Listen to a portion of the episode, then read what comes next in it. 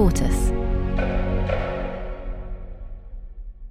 Hello and welcome to this bonus episode of the news meeting with James O'Brien, the LBC presenter, who's written another book that I suspect is going to be a bestseller too, How They Broke Britain. There are either people, James, who never want to hear a thing you said or yes. actually want to hold it close. Uh, yeah, and, and it gives I, them hope I, or I sense of despair. Build a bridge between them or, or hope that some of the people who fit into the first category might, might, might start paying attention to some of the stuff that I've said most obviously about Brexit, Donald Trump, and Boris Johnson, all of which have not turned out perfectly. This book, though, is about 10 individuals who you say broke Britain. Is it really about the people who broke Britain, or is it about Brexit? It, I, yeah, but the Brexit vote happened in an ecosystem. Ecosystem is the word I use far too much in the book, but I couldn't really think of a suitable synonym. And so, it, and it goes back way before 2016. It, it, goes back to Rupert Murdoch buying the Sun. It goes back to the circumstances in which David Cameron both became leader of the Conservative Party and thought that he could, you know, deploy his arsenal of talents and attributes to to uh, unravel the Gordian knot of Euroscepticism, where every other previous leader had failed, and the sort of complacent arrogance that led to the um, the promise to hold a referendum and the belief that he'd come back from Brussels with some sort of um, golden goose uh, or goose that lays golden eggs, and, and then you know you look at the uh, subsequent role um, uh, of, of Jeremy Corbyn. You look at his role in the actual referendum campaign, or his absence of a role in the referendum campaign, and you look at the what was created by the media, what was created by by newspapers, and the fact that many many people believed things that were profoundly untrue. So all of that contributed to and arguably created the the Brexit vote. But the ecosystem was was under construction both deliberately and accidentally long long before the referendum was called. So just talk through who did break Britain. There's three engines of change that I identify. The first is uh, a, a right wing media that has just gone to places that it had never gone to before. Um, you're looking at the demonisation of, of not just refugees, as we've seen latterly, but foreigners in general, and foreigners with jobs, and foreigners with every right to be here, and the um, the seeping of that sort of racism or jingoism into uh, the, the, the ethno nationalist idea that people who are not white are somehow not British or, or are still foreigners or settlers, which is a word that I've seen some of the nastier commentators using recently, and that that has been that has been underway since probably Larry Lamb's time at the Sun, certainly since Kelvin Mackenzie's, and it has through the Telegraph and the Spectator, it's sort of dressed itself up in more recent years in much much more respectable clothes. So the sort of attitudes that might once have been a Sun column. Um, are now just as likely to appear in the Sunday Times or the Telegraph. And it's no accident that a lot of the writers that Murdoch favours now write for both his red meat outlets and for his supposedly more cerebral outlets. They just use a slightly different vocabulary to to deliver more or less the same messages. And and then the the, the Euro, for want of a better word, because Euroscepticism sounds relatively mild, relatively benign. That makes me think of Bill Cash. It doesn't make me think of you know rabid representations of the European Union as being some form of Fourth Reich or being something dedicated to the denigration of British interests and British values, which is patently untrue. It's a flawed, fallible institution, but the idea that it exists to actually damage Britain took hold on a scale that could never have happened without that level of, of media absurdity. And that in turn has sort of um, uh, created a new generation of conservative politician that has really come to the fore since 2016. So the idea that Nadine Dorries can be Secretary of State for Culture, Media and Sport is objectively ridiculous by, by any traditional measure. That Jacob Rees-Mogg, uh, who, who was a standing joke until roughly the moment that the referendum result dropped, can end up as Business Secretary, Secretary of State for Business, is, is palpably absurd. And yet it's normal in the ecosystem that has grown out of the ecosystem that allowed the crazy stuff to happen. And then the third, so that's the Conservative Party.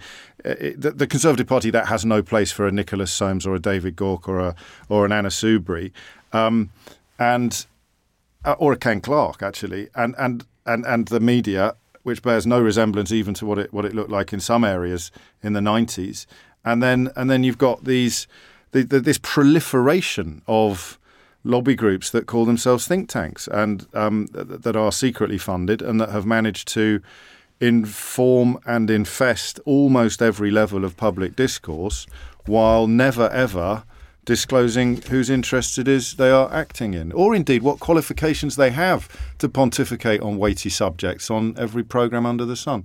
So, so you break those down, you do Rupert Murdoch, Paul Dacre, Andrew Neil yes. as examples in media. Neil crosses quite a few of these categories, actually. He's not exclusively media because he was the first newspaper editor to publish pamphlets published by the Institute of Economic Affairs as though they were journalism. Well, well let's park the bus there for a second yes, because I thought that. Uh, uh, actually, I generally don't ever really talk about Murdoch. I worked there. I worked at the Times, of course. Yeah. And um, but I thought there was one thing that you did in that chapter about Murdoch that was really astute, which was that appreciation of him as both this journalist and businessman, mm. and and this idea of him, I always thought as the grandson of someone who covered Gallipoli, believed in the power of journalism and reporting, and at the same time, someone who left Oxford University and became obsessed and fascinated by tabloid journalism and the power of that journalism. And and in that Murdoch chapter, you also do something, James, which is reflect, and I haven't seen anyone else note this.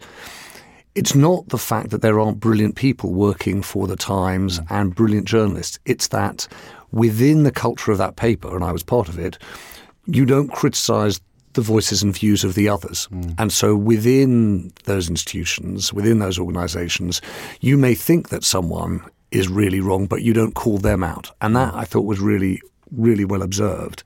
On the Andrew Neil chapter, I thought, I'm not sure this is fair in that Andrew Neil, you may not share his views and you may dislike his kind of personal style. And you may also think that, you know, he has no business keeping the likes of Rod Liddle or Douglas Murray in his pages. But it felt to me as though at the core of it was an argument about Andrew Neil having such prominence on the BBC. And I looked at that and thought, I'm not sure your argument's right there. I'm not sure that it's the case that kind of, if you like, people who seem or have conservative histories get a kicking on the BBC and that you know people who've come from the left are sort of somehow ushered in and allowed through. I'm not sure that's the case. I mean, personally, I appointed the former editor of the Evening Standard to be the editor of the Today programme and a former deputy editor of The Guardian to be the editor of Newsnight. It feels to me as though there's a mix of people there. They're off air, both of those appointments are off air, it's, uh, which means they don't generally come to the attention of right wing newspapers. They don't generally uh, earn the oh, ire of of Paul Dacre. You're not really. I mean, Sarah Sands might be a slight exception to the rule, but you, are not going to have a Daily Mail photographer parked outside her house in the way that you would outside Emily Maitlis's or, or, or, even Gary Lineker's, and Andrew Neil never got any of that. The parallel I use that's more helpful, perhaps, is a 25 year old fact checker called Oscar Bentley, yes. who, who appeared on the Daily Politics on his first ever shift to provide a very sober, evidence based analysis of why Rishi Sunak can't really claim the Tories have halved crime, because he's comparing numbers that included fraud and computer crime with numbers that didn't. And the day after, a 25 year old fact checker did that he was being monitored in the Telegraph, the Sun, the Mail, the Express, um, and and for more than one day. And his crime was to have posted as a student a picture of his dog on a Facebook page called Dogs for Jeremy Corbyn. Whereas the man who presented the Daily Politics for a decade actually presented it was publishing um, a magazine that goes about as close to the unacceptable in the context of. Uh, commentary and, and opinion writing as, as as any in the country. But James, I'm not sure. I'm not sure I I'm with you on that because partly, firstly, I'm I'm one of those people who's of the view that Gary Lineker should be able to express what he thinks as a citizen of this country, and has a different job when he's on air. Right. Yes, of course. I appreciate, of course, that Andrew Neil's slightly different. You know, he's in news and current affairs. He, he's got to behave differently. But I'd look at him, and you know, I worked with him obviously at the BBC and worked with him here at Tortoise. He did a podcast for us here. I would still say as an interviewer, as someone who essentially interrogated people of every party, I thought he did that incredibly well. I completely agree. But, I mean, he's he's just an exemplar of double standards, because the BBC is so frightened of the kind of criticism that people like Emily Maitlis and, and, and Lewis Goodall have received that they will keep people like him on air doing a brilliant job and lose people who Oh, also do a brilliant job, but who are not going to be acceptable to the Paul Dacres of, of this world. But James, isn't that the extension of the Paul Dacre chapter in some ways? What you're really describing is the extent to which the BBC can be, and at times has been, intimidated by the Mail or the Murdoch press. Yes, and, and and I'd use Nick Robinson as another example, and this is in no way uh, uh, uh, uh, impugning his his journalism, but he was president of the Macclesfield Young Conservatives, the Cheshire Young Conservatives, the Oxford University Young Conservatives, and then the Young Conservatives. Imagine for a moment anybody who had held positions like that in the Labour student movement being promoted to a, a, a really high presenting position on the BBC at the moment. It's not impossible that it would happen. David Aaronovitch was head of the NUS. He was on the BBC for ages. But he wasn't presenting the flagship news program in the morning, interviewing government politicians No, and senior think- opposition politicians, and, and and it's again, it's it's simply the ecosystem. That's why I have to keep returning to this word. It's the ecosystem in which we have redefined what is normal and what is not normal. It is normal for a former head of the student, the Conservative Student Union, to hold one of the plummest jobs in BBC presenting. It's almost inconceivable for a former head of the Labour Student Union to hold a comparable position. And the Oscar Bentley example shows us why. I, I- I suppose I, I, I, I sympathise with the kind of spirit of this fight. I don't think the examples are right. So I, I have to confess I haven't read Nadine Dorries's book. Have you read it? I haven't read it, but I'm happy to take David Icke's analysis that it proves he's been right all along. Fair enough. That's the best possible. You know, you can see it on the paperback cover right Stick now. that on the cover immediately. Uh, but uh, so I've read some reporting of the book. Mm. One element of it, which is amazing to me, is that Nadine Dorries wanted Michael Grade to be appointed to Ofcom, the media regulator, but Robbie Gibb, the former uh, Andrew Neil producer, who then went to go and work in Number Ten, who then ends up on the board of the BBC, was lobbying to get Stephen Gilbert in that position, not Michael Grade, to Ofcom, which of course regulates the BBC, has oversight over the whole media landscape. That feels to me more of the problem that you're talking about. That feels to me more like a world in which, as you say in the book, there are no rules. I agree. I mean, that only emerged subsequent to me Fair enough. finishing that book. And Robbie Gibb is, is, is fairly well featured in the book, actually. He's an extremely good example of, of what I'm describing. But, but yeah, I am describing something a little different to what you describe, except that Robbie Gibb also tried to lecture Newsnight staff on what impartiality was. And, and Lewis Goodall, who was uh, very much a rising star there, was told on several occasions that Robbie Gibb has really got your card marked. He's really keeping a close eye on you. He's really coming for you. And Lewis would r- reflect on that by saying, well, how, how, can it be that I am getting crucified for supposed impartiality because I was the um, the sixth form representative of the Erdington Labour Party, and Robbie Gibb has literally just just um, left Downing Street as director of communication. So this is it's like the the parameters of what's normal, and and I have to you have to step back from it, and it's very very very hard to do to step back from it because if you're booking someone from the Institute of Economic Affairs or someone from the Taxpayers Alliance, you haven't got time to ask whether they've got any business being in studios, and if you're talking about who is in prominent positions at the Beeb and who is not, you haven't really got time to work out whether or not there is a relationship between how those appointments would be greeted in the broader media landscape and and why some people come in for kicking. How can Carol Vorderman be compelled to resign from BBC Wales and a show that she presents from a very whimsical position. The last episode I heard, she shared uh, uh, at some length her disdain for pickled onions. But Carol Vorderman has been targeted by the other media institutions in this country, and the BBC gets rid of Carol Vorderman because they are frightened of the noise. They are frightened of the noise, and the noise never reaches Andrew Neil or Nick Robinson. How did your experience presenting Newsnight affect the way you think about it? It was huge. Um, I didn't notice at the time quite how huge it was. There's one moment that was the moment I realised I couldn't stay, and it was more to do with the the, the, the, the, bogus nature of balance or false equivalence. that, than it was to do with any of the, the things that we've touched on so far.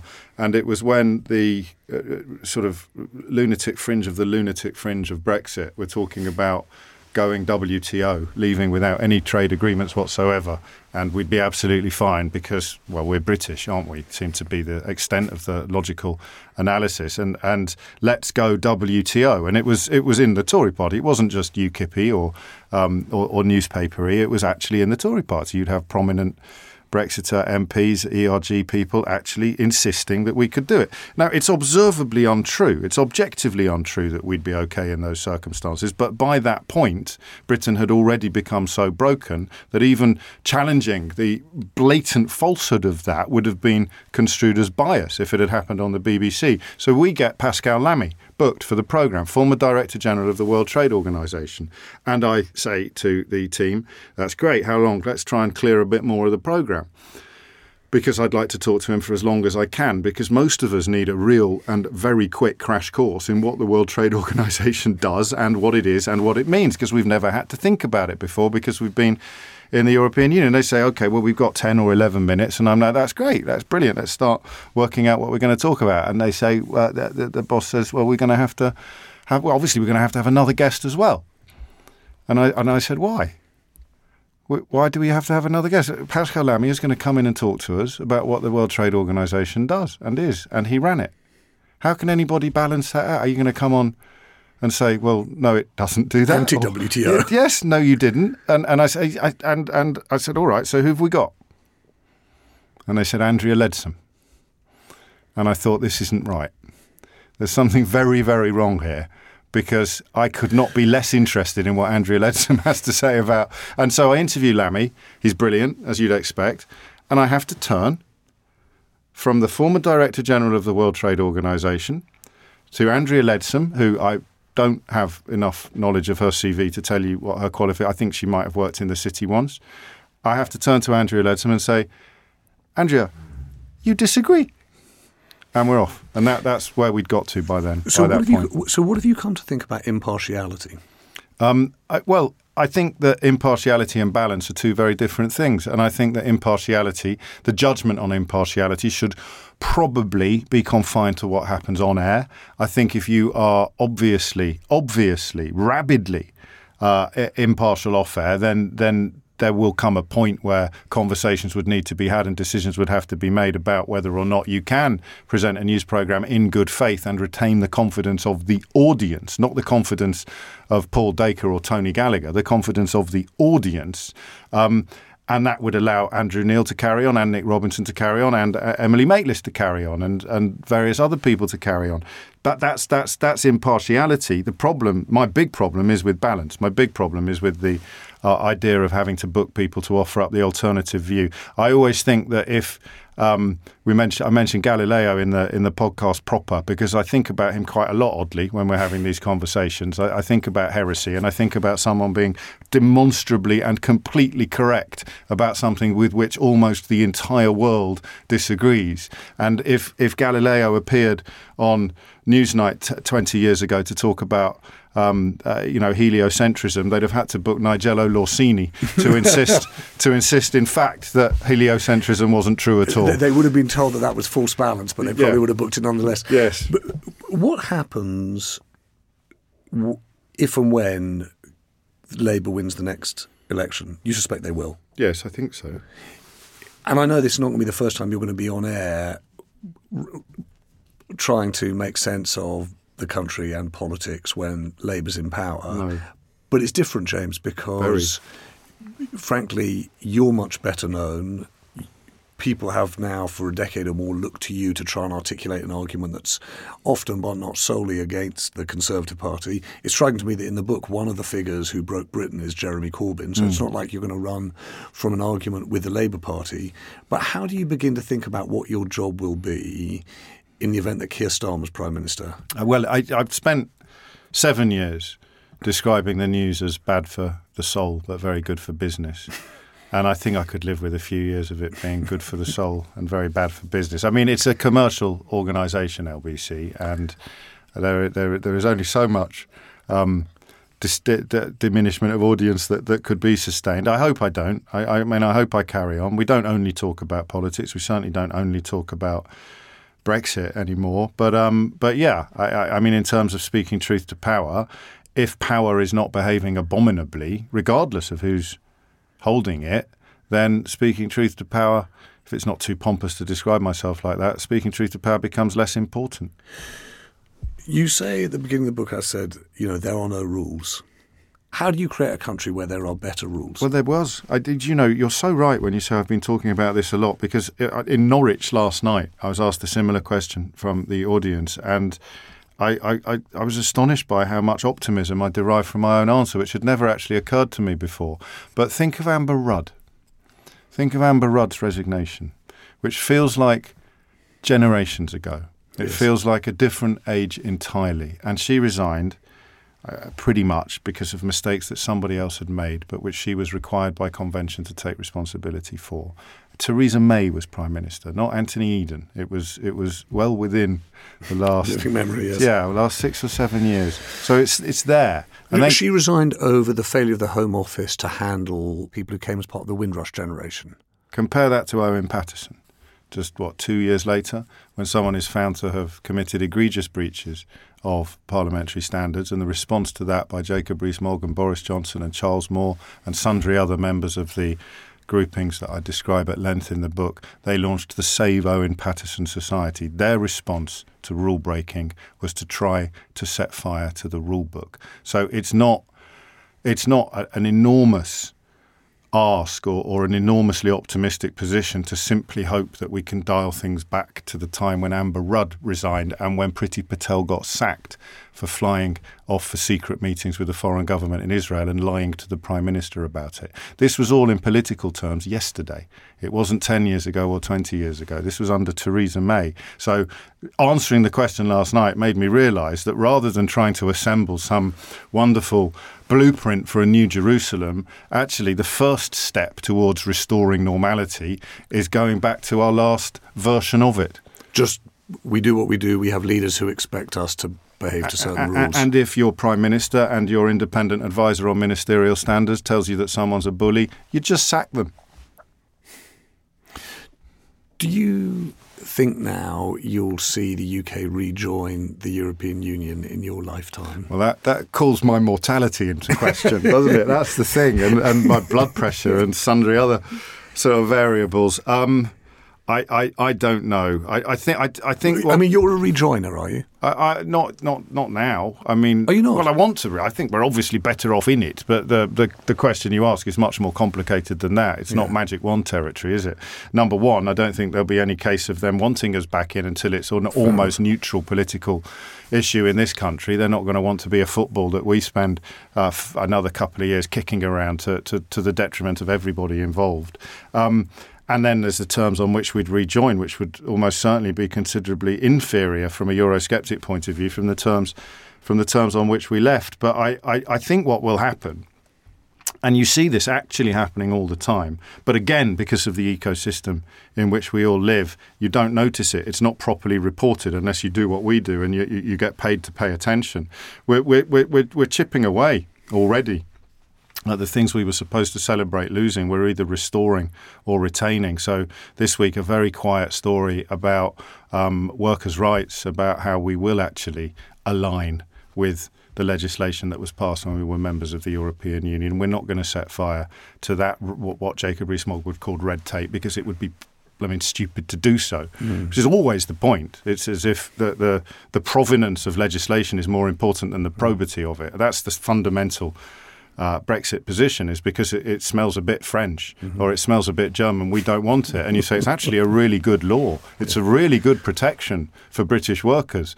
It just so happens that French workers in Limoges enjoy the same protections as well. That's not a reason to chuck it away just because it's got uh, you know a broader application across Europe. So you're going to see it in uh, words like alignment and words like exemption. Exemptions for specific areas of employment. I, I can't keep track of how many exemptions are being issued issued. So eventually, we're going to have liberty of mobility, which will be nothing like freedom of mo- freedom of movement, but it will, but it will apply to everybody from all of the exempted sectors coming into this country, without, of course, and this is the kicker there's always a kicker without any reciprocal arrangements for British workers going overseas, hmm. going to Europe. I, I know you've got to go and you've got to get on a train, you've got to go up to Scotland. I'm just imagining you getting into the carriage, sitting down in your seat, and finding a member of the Conservative cabinet in the chair next to you. Which one would it, you most like it to be? Oh, lordy. Um, well, I'll be travelling in economy, so it's not going to happen. uh, I'll be in standard class. Um, I, I, I, think Jeremy Hunt is probably the most clubbable. Uh, he did my holiday cover, and my producer Eleanor really liked him, and that is a very high recommendation. I can't list the people that have made less felicitous impressions on my team when, when, when I've been away, but but Jeremy Hunt, I think would be quite interesting to talk to. But you're presuming a degree of indiscretion that is unlikely to be, or you're presuming they, they wouldn't get up and change carriages, which is probably optimistic anyway. James O'Brien, thank you very much. Dave, thank you. Tortoise